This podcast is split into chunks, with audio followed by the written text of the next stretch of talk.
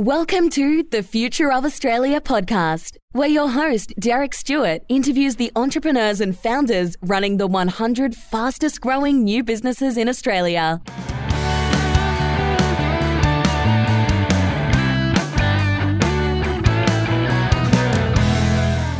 On episode 51, I interview Rosanna Iacono, managing partner at The Growth Activists. We discuss how she went from wanting to be a diplomat in the Foreign Service to instead working in fashion brands across Europe and North America. Why the internal culture working for Nike was so different to Levi's, moving from a growth business to a declining business. How she got interested in private equity after returning to Australia and executed multiple growth strategies and successful exits with a brand led approach rather than a traditional private equity model and why values alignment matters so much for who you work with. Turning a passion for ESG into her own business, a strategy consultancy. Why COVID was actually a growth accelerator for her business, allowing them to grow 43% last financial year, increasing annual revenue to nearly $1 million a year, becoming one of the fastest growing new businesses in Australia. If you're interested in a strategy and communication consulting business that activates courageous organizations and turns provocative thinking into action for lasting positive impact and value, check out growthactivists.com. That's G R O W T H A C T I V I S T S.com. So I'm here with Rosanna Iacono, the managing partner of the Growth Activists. Welcome to the podcast. Thank you so much for having me, Derek. That's all right. So, can you tell us what were you doing before you started the Growth Activists? What did you study? What type of organizations or roles were you doing? Yeah, sure. I um, I actually studied uh, political science at Melbourne University. I had this dream that I was going to go off and uh, join the diplomatic service and travel the world. And in the end, decided maybe that wasn't quite right for me, and did a post grad in marketing and merchandising, uh, which was at the College of Textiles, which is now part of RMIT. And thought, well, maybe I I want to do something more in that sort of industry. And I headed overseas, like so many Australians do. But I didn't go to London uh, and ended up in, you know, to end up in Earl's Court like so many Aussies. Uh, I went to Italy because I spoke the language.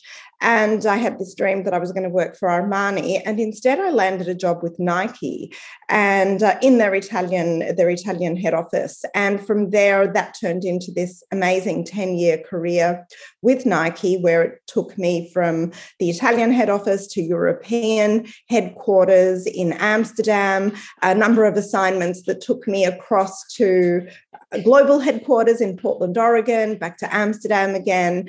Uh, and that was really very foundational in terms of also what I do today. It was it was a really, really formative part of my uh, my professional identity and what I do. So yeah, I started as a field merchant, but eventually towards the end was a product manager and a brand manager, and eventually I was running business units. So that was yeah, that was an incredible experience with an incredibly iconic high performance business, and I think it also um, you know I, I have a very brand led approach even with overall business strategy and general business strategy. So I think that was highly influential. And I, I, was just really lucky, I think, to start my career in an organization where the standards are so incredibly high. So yeah, from, from Nike, I went on to Levi's. I was headhunted and, and went across to become the brand director for um, Europe, Middle East, and Africa and then the global brand director for their premium segment.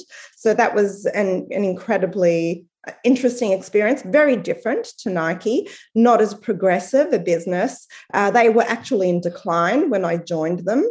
So I really needed to learn a new skill set and develop a new skill set. Nike was, okay, here we go, another, another season of double digit growth. And Levi's was not like that. You know, it was very much about motivating people, and restructuring and and keeping a sense of momentum in an environment that was really really tough so i think from a leadership standpoint it was it was a really uh, formative challenge for me as well and then eventually after after about 16 years away i came home to australia and uh, for family reasons. And uh, and it's always a really tough challenge when you've gone from those really big roles and trying to figure out what to do next. And, and I actually ended up in private equity, uh, which was really interesting. Uh, I thought it would be a bit of a challenge going through that whole process of helping to shape a business for the sale process. And uh, the first one that I went into was Sheridan. And so I had a very, very quick assignment there, which was really about activating all the growth levers and then really helping build an information memorandum and going through the sale process with potential buyers to, to deliver the exit of the business. And in doing that, I also had another big sort of private um, PE uh, exit experience with Jurlique, uh, where I went in as the, the global chief brand officer and also collaborated with uh, a number of my peers and, and the board to deliver that ex- exit as well. And I think you know what I what I developed in that in those private equity experiences was uh, growth strategy um, and a growth strategy that I still use today with clients. I think you are in a bit of a pressure cooker environment where you do have a sort of three to five year mandate to, to exit. And so it's very, very rapid, but it needs to be extremely disciplined as well. And I think I, you know, I've kind of formed a methodology around how do you activate growth across geographies, across category expansion, across customer acquisition, uh, and across channels. And, and that's very much a framework framework that I still use today with clients. So, yeah, uh, some amazing experiences, and and probably the last ten years of my career before starting the Growth Activists were in C-suite roles. So um, I, I was very fortunate to have some some fantastic roles in in some really incredible brands. Yeah, and so if we go back to you as a teenager, so you're interested, like you said, in, in the um, you know, DFAT and the sort of foreign service. I, I imagine that's a fairly niche in, interest for teenagers. Most teenagers probably aren't in, in, that sort of world. I mean, were your parents diplomats? Did you have family members who were um, involved in sort of government? What sort of planted that seed as a you know as a teenager for that in your mind?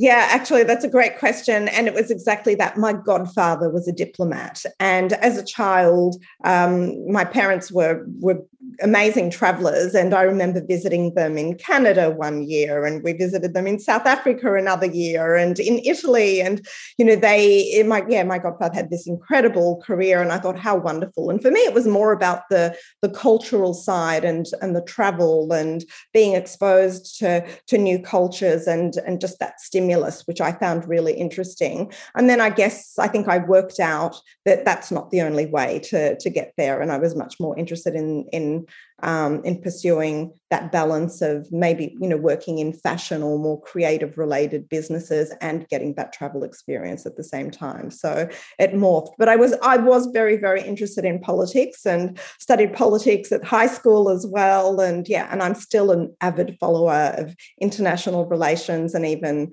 um, even local politics. So yeah still something i'm passionate about. Did you ever consider that as a, a career either directly in politics or supporting politics in some sort of way a campaign? Obviously, there's a big political marketing, you know, industry. I mean, was that ever something or, or opportunities that have come across your, your desk that you sort of considered in your career? Look, I it's really funny how you come full circle on these things. A lot of the work that we're doing today, we actually work with two peak bodies uh, who do need to influence government at all levels. And so it's it's really I actually love that part of my work where I'm working with these peak bodies to help them develop budget submissions and election manifestos, uh, and also to to work with both sides, um, you know, with bipart- with bipartisan policy recommendations. Uh, so yeah, it's I, am still very, very involved in that. Um, who knows, maybe post retirement, I'll, you know, I'll consider something a little bit more involved in politics, you know.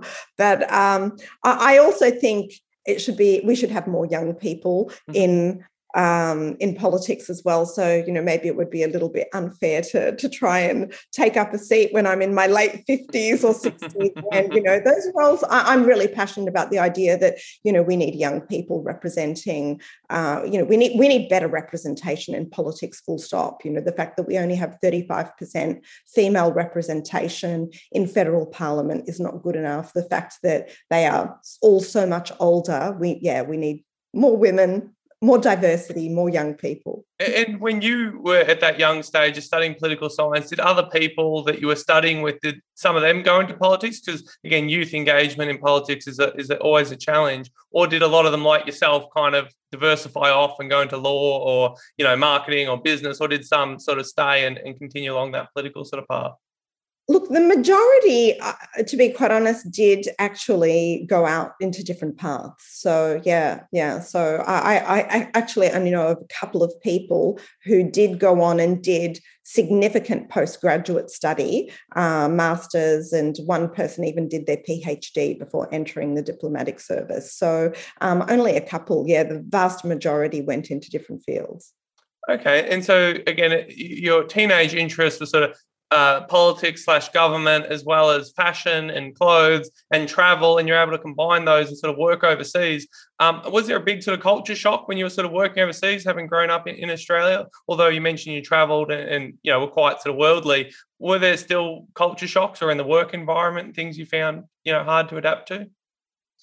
Look for sure uh, i kind of felt like I'd come from, you know, this country where things were quite egalitarian. When I worked in Italy in particular, I found that quite quite um, some some aspects quite disconcerting, um, like you know, the, the, there, there was a little bit of um, not not definitely not at Nike, but with some of the organisations that we worked with, there was always a little bit of an element of bribery. There was nepotism, and it was quite blatant.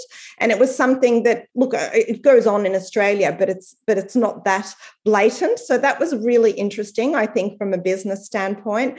Um, you know, moving to the Netherlands, really really interesting business culture there, extremely pragmatic um, extremely blunt and and direct, and adapting to that is really is really really interesting. But you know, I think what I found is even though there are cultural nuances, I was, you know, every, everywhere makes it work, right? And um, and I I I loved adapting to the business culture in Italy. I enjoyed adapting to it in the Netherlands. The US was pretty easy. It was much uh, more similar to, to Australian culture. And the reality is also that I spent 16 years working for American multinationals. So um, I was really working within that culture in a very big way and then adapting to a certain degree to the you know, to the stakeholders I was working with. But um, yeah, I, I, loved it. I mean, especially when I was working at European headquarters, I was working with retailers spread across Europe. You know, the mm, heads of department stores, buyers at department stores in in France and the UK and Germany, and yeah, learning about their cultures was fascinating. Yeah.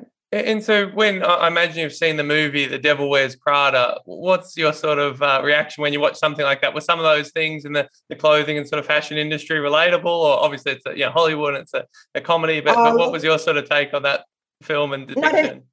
Not in a business like Nike or, or Levi's, not at all. No, like, yeah, absolutely not. They're very, very um, casual, very relaxed, quite egalitarian type businesses. Yeah, no, that's that's a whole other the world of high, high fashion.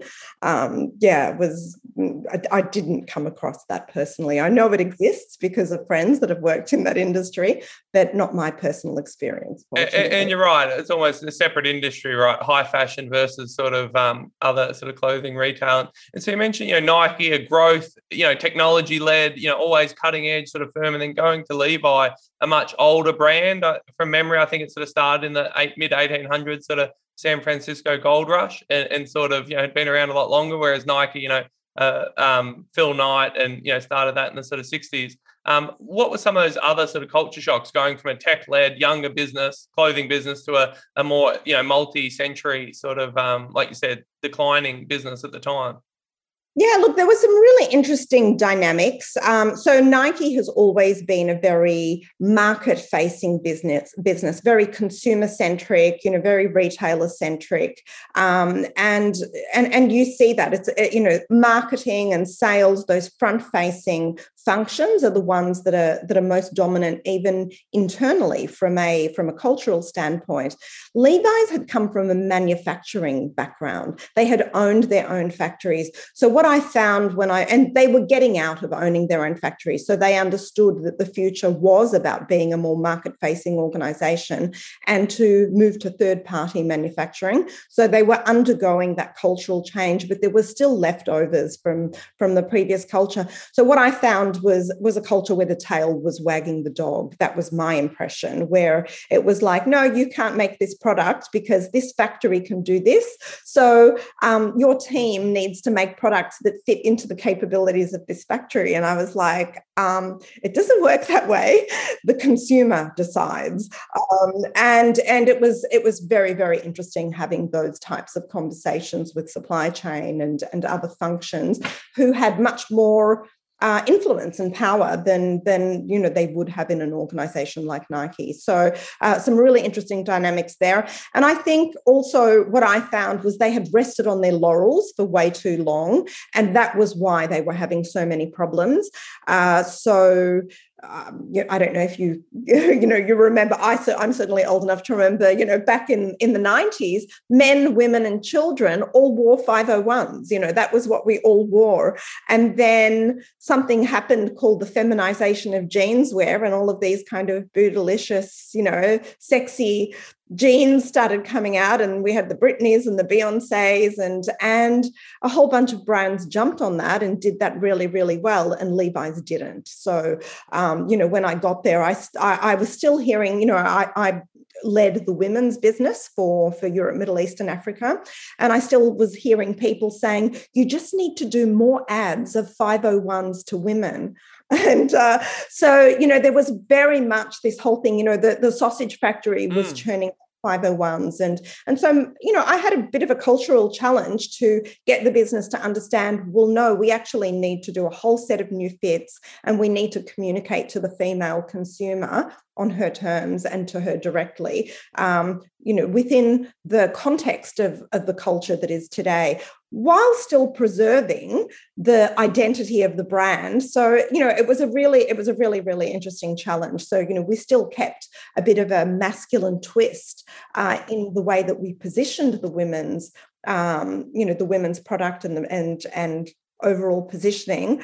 Uh, but yeah, it was it was interesting. It was definitely interesting. But I, but we got there in the end, and you know managed to when we finally did launch a completely new women's positioning, we got 25% growth in the first season. So the market was really ready for it. But yeah, it was it, the difference was the internal cultural challenges um, whereas that was never the case at Nike. At Nike, it's okay, that's what the consumer uh, is moving towards. Let's make sure we do it in our way, of course, and within the guardrails of what is right for our brand.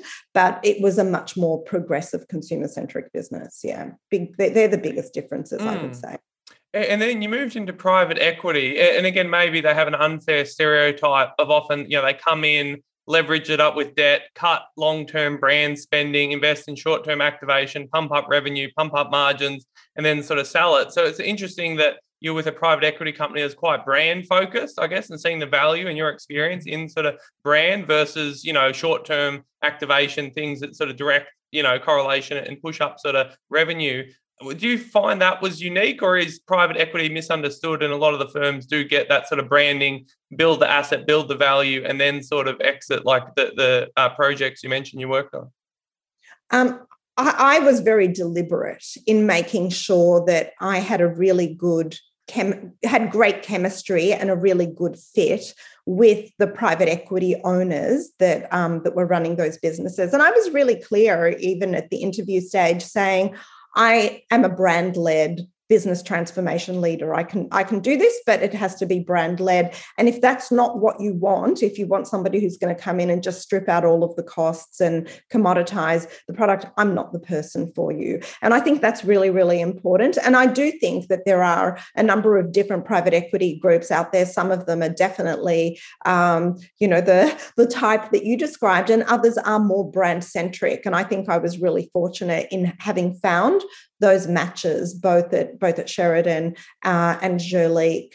Um, particularly, you know, Jurlique was really interesting. It was one of the private equity partners. The majority par- uh, partner was a San Francisco-based group called JH Partners, and they had invested in very brand-led businesses. So if you looked at the rest of their portfolio, it was very, very brand-led, and I knew pretty quickly that um, they they would give me the the space to transform and grow the brand using you know using brand and product mm. and r&d so yeah so uh, look i think i guess my advice to people who come from a very brand led background and want to go into private equity is just to make sure that there's that right cultural fit and match and making sure that that conversation happens up front.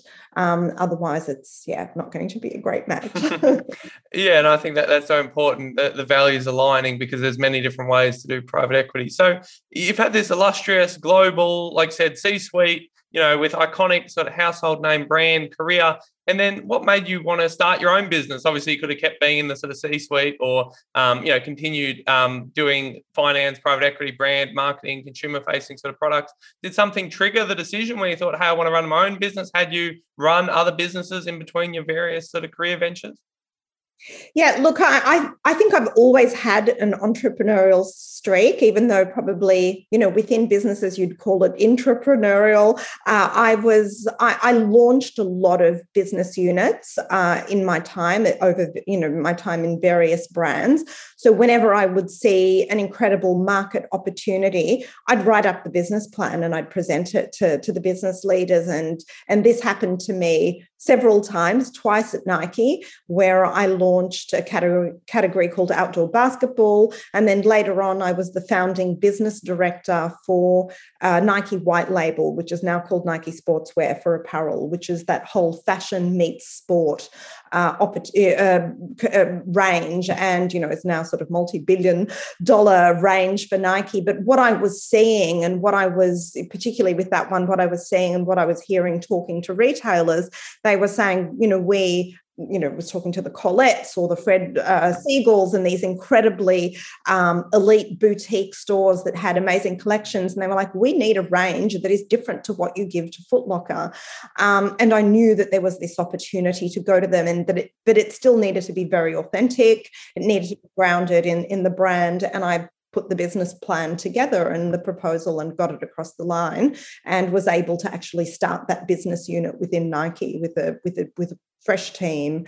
Um, so you know, having opportunities like that, I, I guess I trusted my entrepreneurial gut, um, and I yeah, I guess I've always had it had it in me. But look, there were other triggers as well. There were definitely aspects of corporate Australia that I found really mediocre and quite, yeah, I was quite disillusioned by some of the values. Um, I felt that there was a lot of, I, I, got really, really interested. When I was at Jurlique, I was also chair of the CSR Council. Mm-hmm. And I got really, really interested in ESG.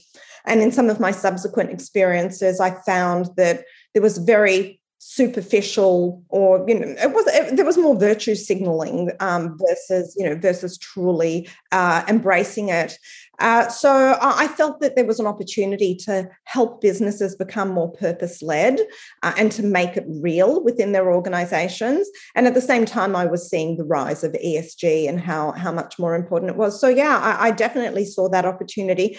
I, I think the other component uh, that I think is really important to talk about is is the chemistry with my business partners. So I was really really fortunate to have met Phil and Rob just as I was finishing. I'd finished up at Freedom. I'd been the chief operating officer there, and and I took on a temporary assignment, and I, I ended up working with with Phil and Rob and we found that we had a real values match. And we actually took some time. We, we, we before we formed the growth activists we decided to work together for about six months informally on various projects and really make sure there was a values match and make sure that you know the, the chemistry was right. And and only at the end of that we were like okay this is going to work.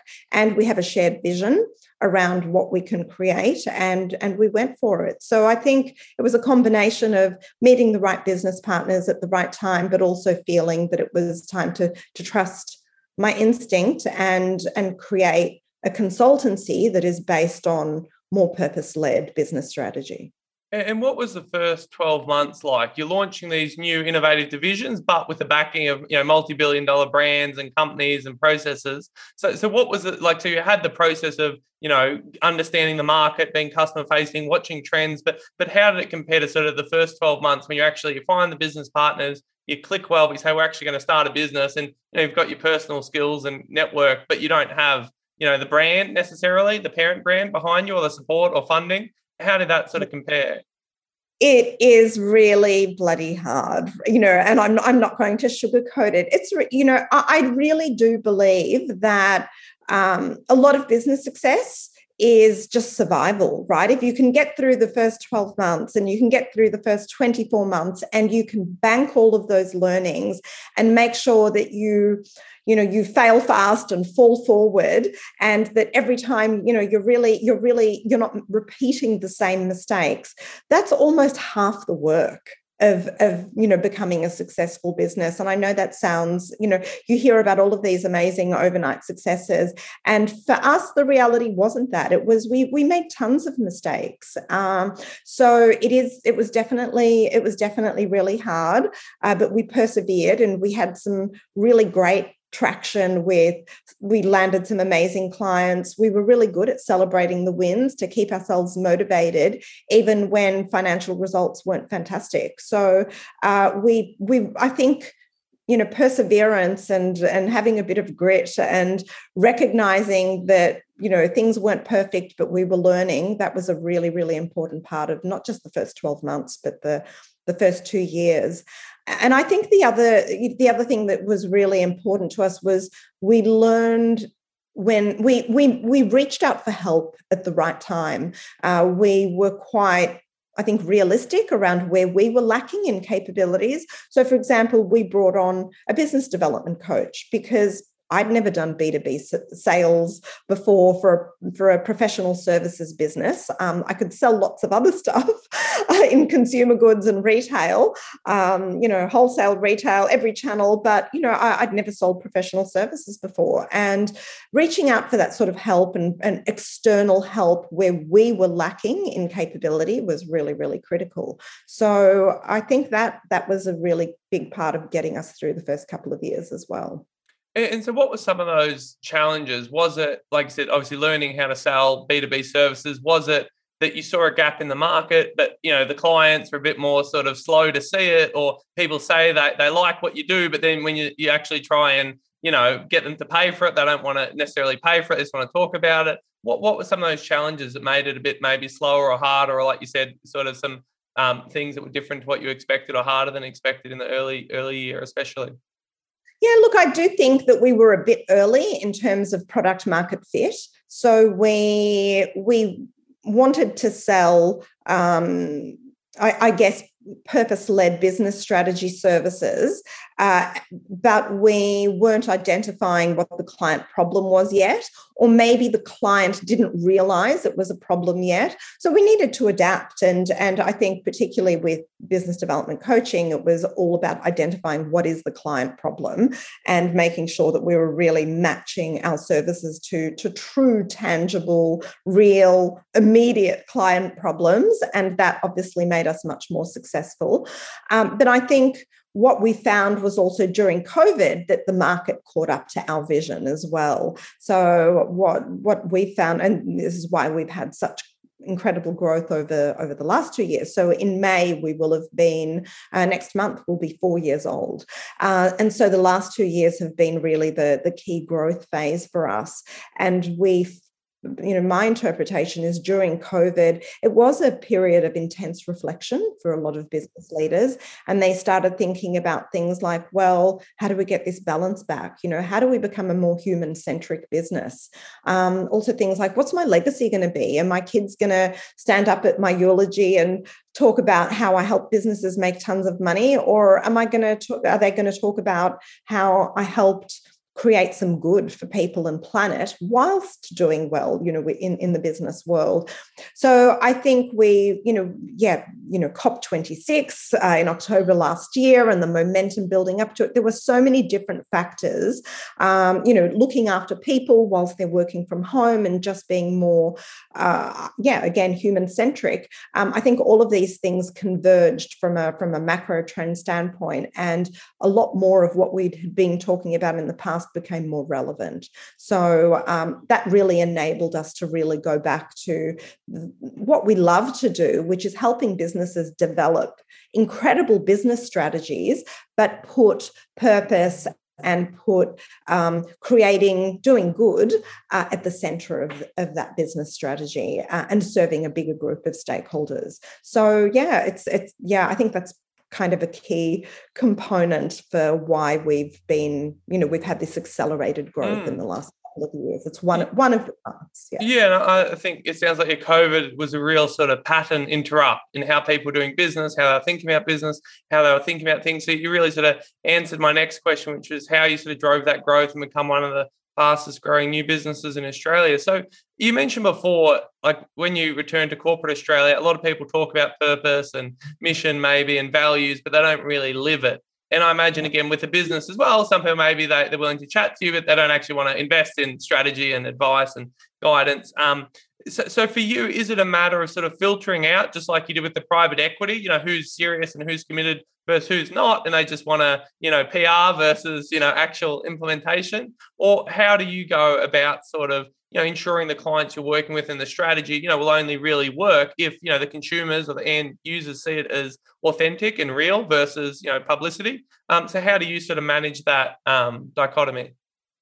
Yeah, look, I, I, it's something that we're very deliberate about um, because the client runs the risk, and we reputation, you know, reputationally also run the risk um, of you know having done done work and then being caught out as greenwashing or virtue signaling, and uh, and that would really undermine all of our principles as well. So we are we're extremely deliberate in having those conversations with clients, particularly if they want to undergo ESG transformation.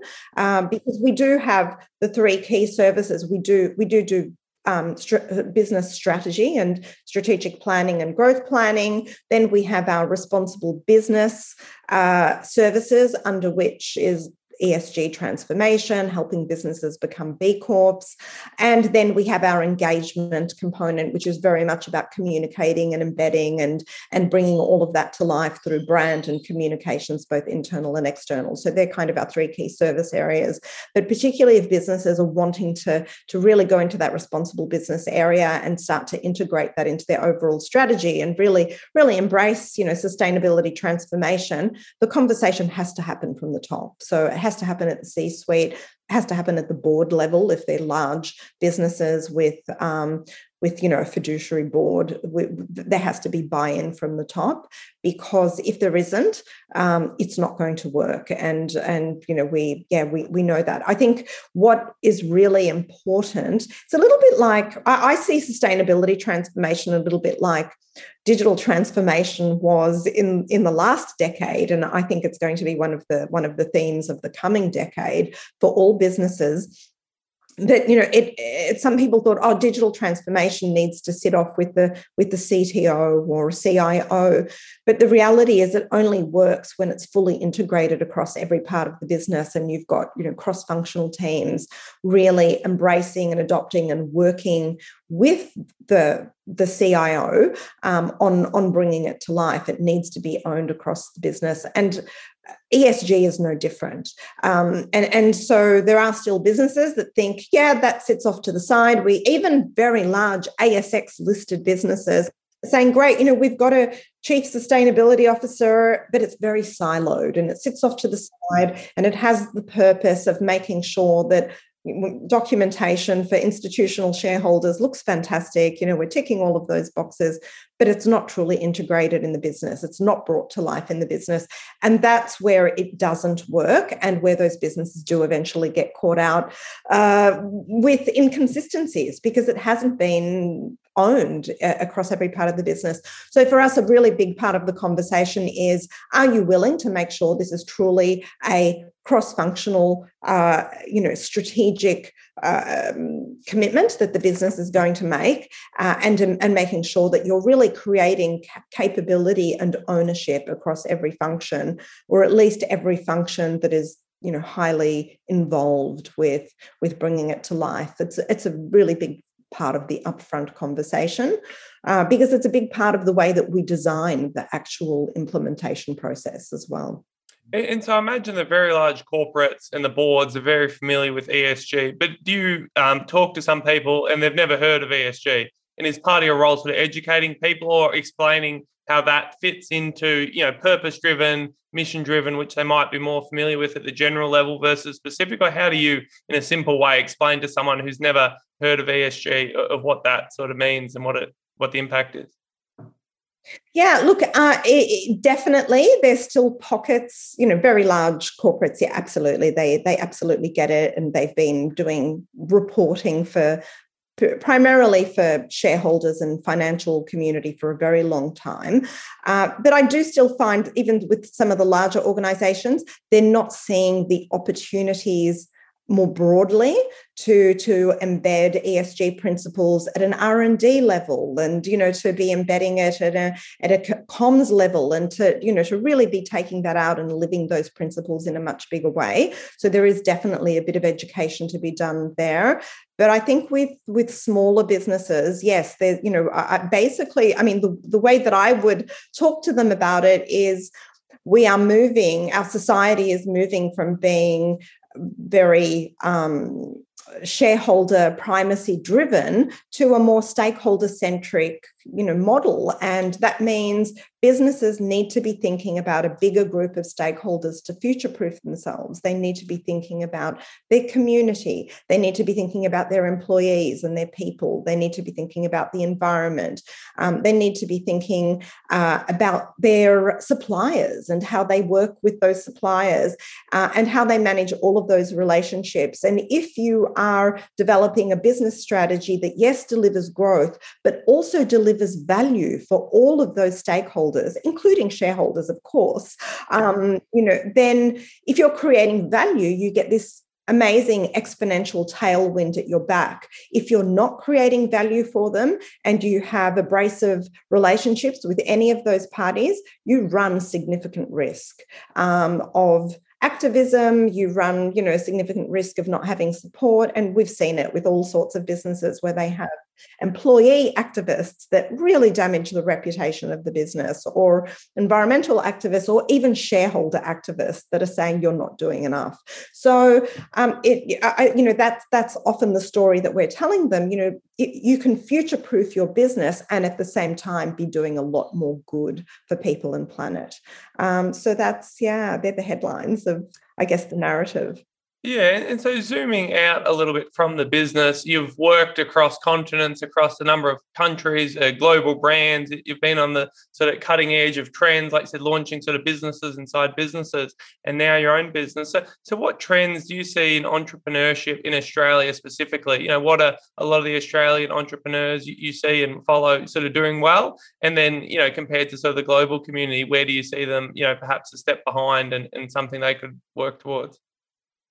Yeah, it's a it's a really interesting question. I think startups. I'm seeing so many more startups that are that are started by Gen Zs and young millennials being born not only digital, but they're born conscious. So they're starting these businesses with incredible um, purpose led um, principles, you know, really, really, really deeply embedded into the fabric of the business and how they operate and how they serve their communities and their customers.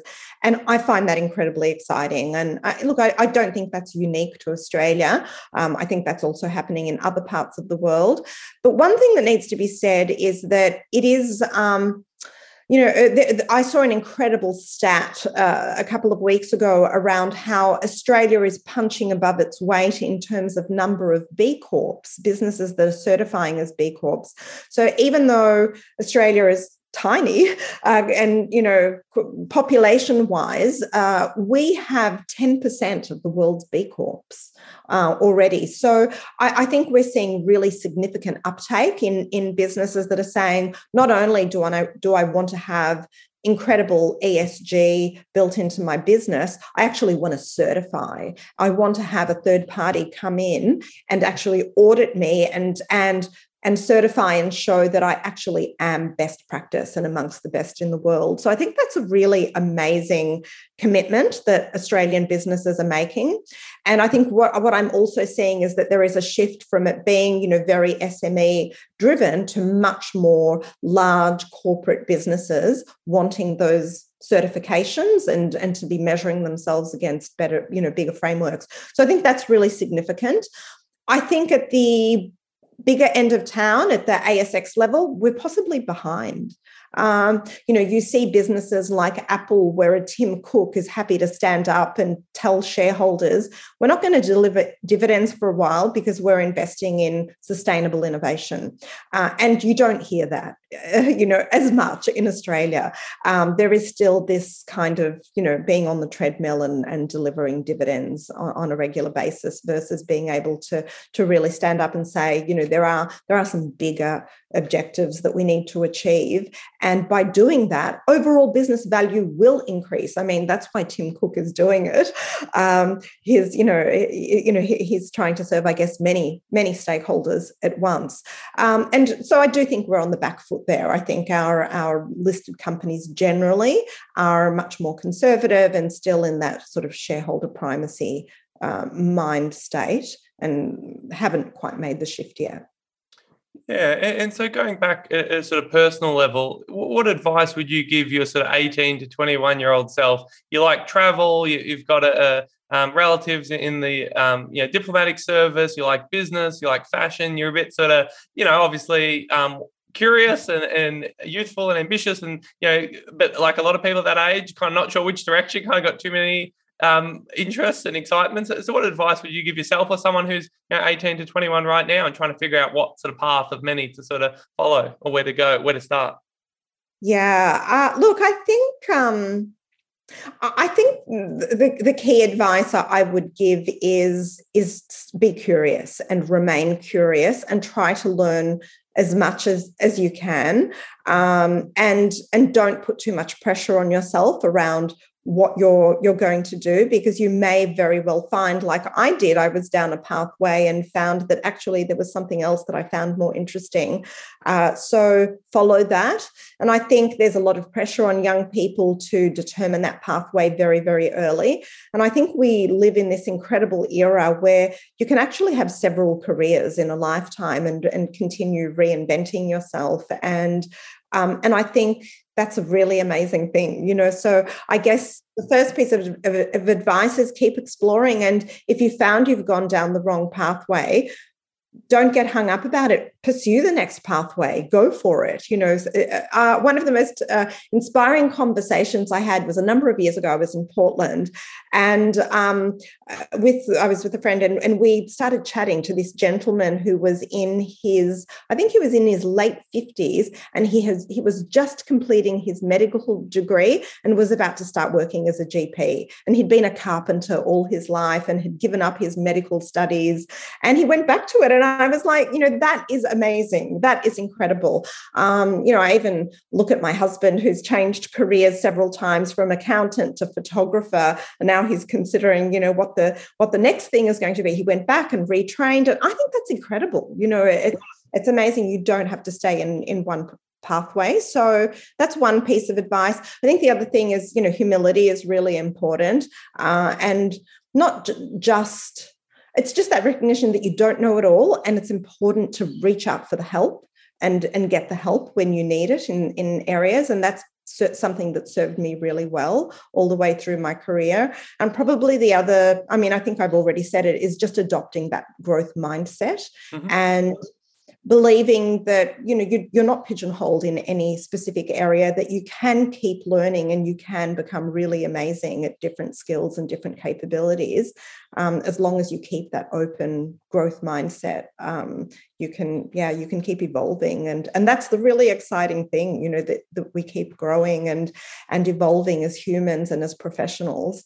Um, i think the saddest thing would be to be at a standstill and and be in a rut and and not have that sort of continuous stimulus and growth. So yeah yeah and to enjoy all the relationships that you form along along the way as well because it is all about humans in the end.